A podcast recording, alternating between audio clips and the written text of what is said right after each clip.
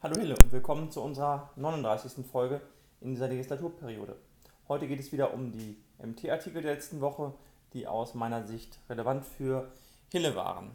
Am Montag habe ich einen Artikel gefunden, äh, in News, und zwar das Lübbecke, das ja an Hille grenzt und auch viele Fans hier hat, äh, in, mit dem TUS in Nettelstedt, ähm, wieder in der ersten Liga spielt, zusammen mit der GWD Minden.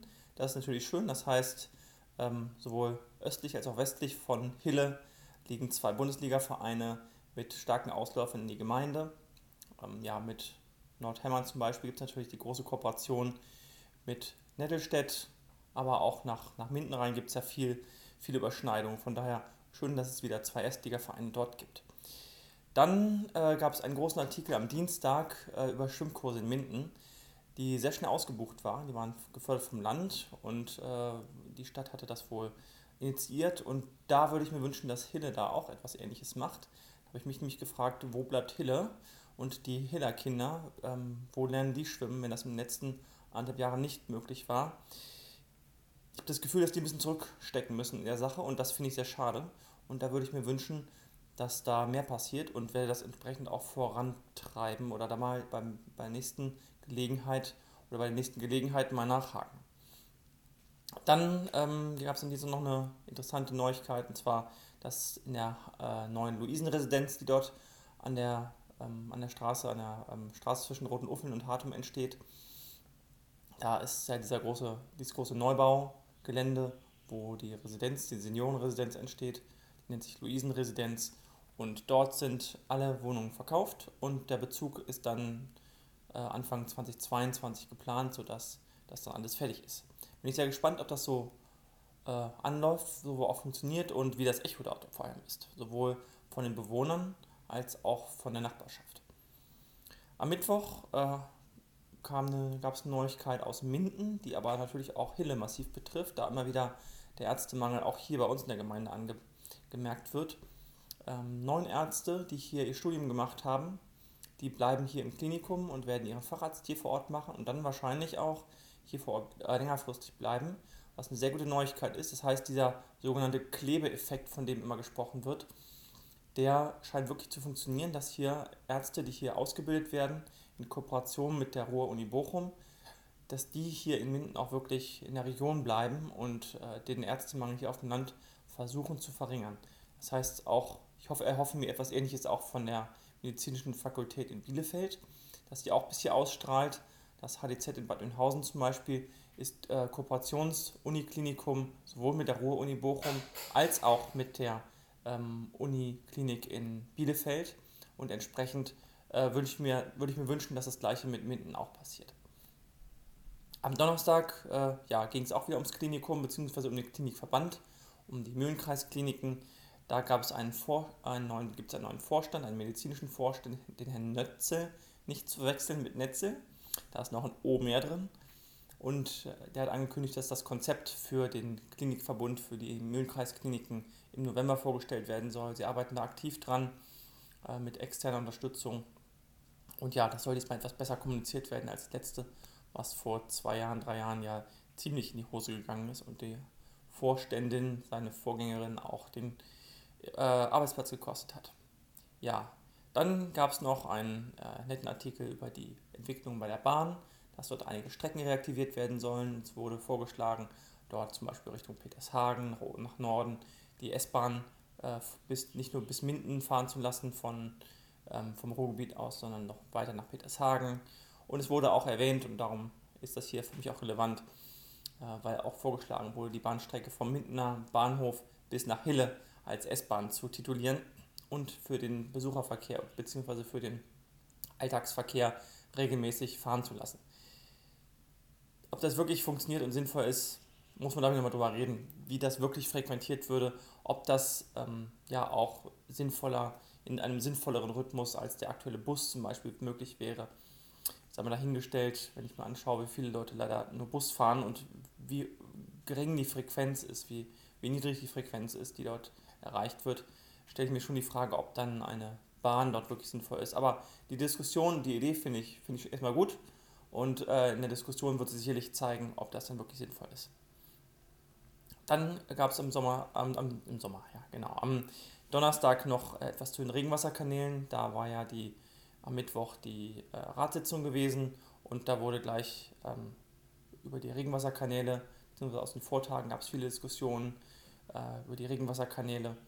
Und da gab es auch einen Kommentar dazu, zu diesen sogenannten Bürgermeisterkanälen, wo der äh, Bürgermeister schon deutlich kritisiert wird für seine Intransparenz, dass er das Ganze den Ratsmitgliedern nicht mitgeteilt hat, nicht rechtzeitig mitgeteilt hat, das Urteil und auch keine Einschätzung gegeben hat oder was er dazu macht, sondern hat einfach ähm, von sich heraus, was er darf, weil der Streitwert nicht sehr hoch war, 1000, 1500 Euro Streitwert oder so, hat er von sich aus die ähm, Revision einlegen können, hat das auch getan und hat dann im Betriebsausschuss nur kurz darüber berichtet.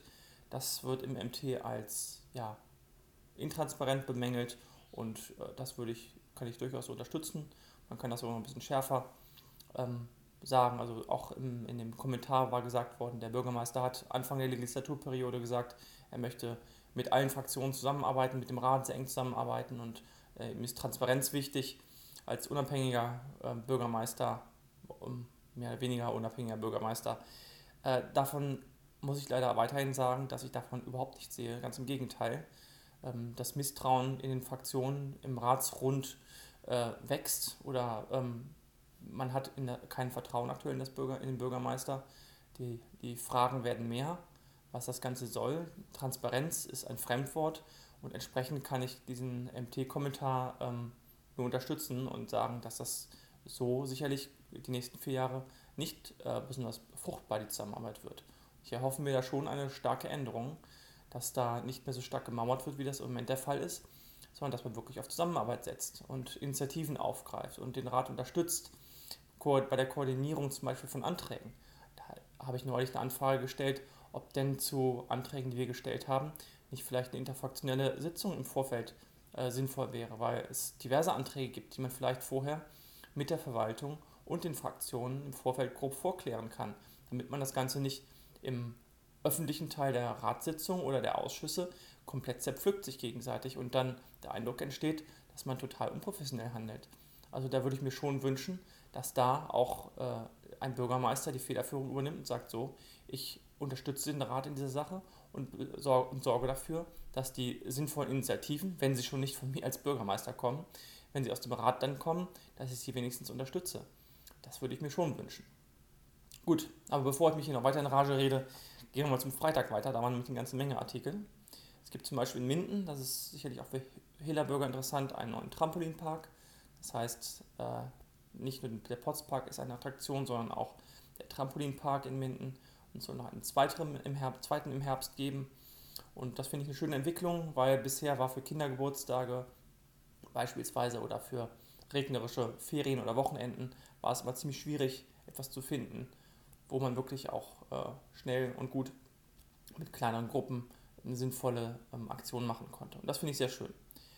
Dann hat der, äh, die Regionale 2022, hatte ich schon mal von erzählt, dass die vorletzte Runde erreicht worden ist und jetzt haben die beiden Projekte aus der Region, das äh, Projekt Weserlandschaft, wo die gesamte Weser von Höxter bis Petershagen äh, mit ihren anliegenden Gemeinden und umliegenden Gemeinden, wo ja auch Hille dazu gehört, mit umfasst werden soll für ein Gesamtkonzept und auch der Rail Campus, der ja durchaus auch über die Gemeindegrenzen der Stadt Minden hinaus geht, äh, wird dort auch, äh, ist dort auch bedacht worden mit einer, äh, mit der, in der letzten Runde, so dass es hier vorangeht. Und jetzt haben wir neben der Smart Recycling Factory an der Polschen Heide mit der FH und dem Recycling, äh, dem, dem Rail Campus und den Mühlenkreiskliniken äh, drei, vier richtig starke ähm, wissenschaftliche Hotspots hier in Minden und Umgebung. Und das freut mich sehr, weil das ist für mich der, ähm, der, der Keimpunkt sozusagen für zukünftige Unternehmen, Startups, die hier aus, aus dieser Keimzelle heraus sich entwickeln können. Und da freue ich mich sehr drüber und ähm, kann nur da hoffen, dass das in dieser Richtung weitergeht und dass diese Keim, äh, Keimzellen sich auch so entwickeln und tatsächlich Früchte tragen. Ja, dann gab es eine Untersuchung äh, beim, vom, von den Hausärzten, wie die Entwicklung bundesweit ist und da ja eine schlechte Nachricht, die aber umso wichtiger erscheinen lässt, was ich oben gesagt habe zum Thema der Mühlenkreiskliniken und dem, diesem Klebeeffekt. Nämlich Minden hat einen Verlust von minus 53 Prozent, also Minden-Lübbecke der Kreis, minus 53 Prozent Hausärzte und ist bundesweites Schlusslicht. Das muss man sich echt mal auf der Zunge zergehen lassen. Das ist echt heftig. Und ähm, ja, das ist eine, eine, Vorausschau in das Jahr 2035. Aber ähm, ich hoffe, dass das jetzt auch schon mit einbezogen wird, was dort an Bemühungen hier vor Ort passiert. Aber das ist schon, schon herbe und eine, ähm, eine klare Ansage an, an alle hier vor Ort, sich entsprechend zu engagieren. Den Kreis attraktiv zu halten, die Gemeinden attraktiv zu halten und die Kooperation mit den Unikliniken massiv auszubauen, um diesen Klebeeffekt zu verstärken. Dann, ja, auch interessant für Hela Betriebe vor allem und wahrscheinlich auch für viele ähm, angehende Azubis, es sind noch 933 Azubi-Stellen frei. Das äh, ist eine ganze Menge. Es gibt ähm, auch mit Corona natürlich Schwierigkeiten, im letzten Jahr schon, aber dieses Jahr auch. Ich kann nur dringend empfehlen, dass man sich darum kümmert, dass man ja, eine Ausbildung macht, entweder eine berufliche Ausbildung oder ein Studium ähm, und diese Angebote dort nutzt und sich auch kundig macht bei Beratungsstellen oder bei Speed-Datings, wie es sie aktuell gibt und sich mal anschaut, was es für Möglichkeiten gibt. Die Möglichkeiten sind gut und sie werden besser. Denn äh, die Demografie zeigt ganz eindeutig in diese Richtung. Ja, dann gab es am Freitag auch einen Bericht über die Begehung der Kita in Hille, dass die stattfinden soll. Da gab es ja, hatte ich ja beim Bericht aus der Ratssitzung erzählt, äh, relativ dramatischen Wassereinbruch nochmal. Und am Freitag ebenfalls ist ein Landesthema, was aber natürlich auch für Hille relevant ist, da Hille auch einige Windräder hat. Es wurde beschlossen, dass ein Mindestabstand von 1000 Meter zu Windkraftanlagen von Wohnbebauung eingehalten werden muss. Es gibt dort die Möglichkeit, auf kommunaler Ebene Ausnahmeregelungen zu schaffen, aber das ist die generelle Landesregelung, die erstmal den Standard setzt. Und ja, möchte ich jetzt nicht inhaltlich kommentieren, kann ich auch nicht kommentieren.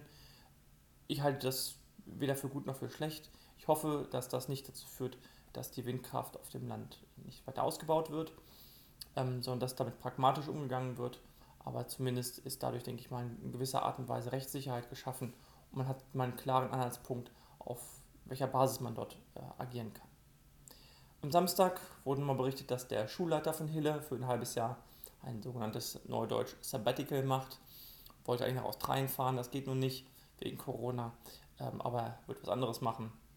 Das heißt, das ist auch sicherlich eher in dem Bereich, vielleicht ein bisschen Boulevard, aber dadurch, dass wir jetzt Corona haben und im Herbst vielleicht wieder eine ja, ein Anstieg der Inzidenz bei Corona ansteht, finde ich es doch wichtig, dort auch zu wissen, wer dort dann das äh, Ruder führt und das ist dieses, in diesem Fall halt nicht der Herr Schubert von der Schulleitung, sondern seine Vertretung. Dann ebenfalls ein Hiller-Thema, die Mindener Straße. Dort soll die Kanalisation erneuert werden und dafür ist im Gespräch eventuell die, nicht nur die Straße zu erneuern, sondern auch den Geh- und Radweg das fände ich sehr interessant, gerade im Hinblick nicht nur auf die Fußwege und die Gestaltung, wie das jetzt im Artikel angesprochen ist, sondern auch auf die Möglichkeit des Radweges, das zu verbessern und die, die Durchfahrt durch die Gemeinde zu vereinfachen. Ich hatte ja neulich jetzt auch äh, in einem Spezialvideo, aber auch die in anderen Videos immer wieder die Radverkehrssituation in Hille angesprochen und da ist sicherlich Handlungsbedarf bzw. Ausbaupotenzial. Und ja, am Samstag sie, wurde dann berichtet, dass die Kita tatsächlich offen bleiben darf, weil die Schäden nicht so gravierend sind, trotz des Einbruchs von Wasser durch das Dach. Und ähm, dass die Container trotzdem geordert sind, sodass es im Notfall eine kurzfristige Ausweichmöglichkeit gibt. Das war's für diese Woche. Vielen Dank fürs Zuhören. Lassen Sie einen Daumen da, wenn es Ihnen gefallen hat und ein Abo, damit Sie auf dem neuesten Stand bleiben, was die Hiller News angeht und unsere Themen aus dem Rat. Ich freue mich auf die nächste Woche Vielen Dank bis dahin. Tschüss.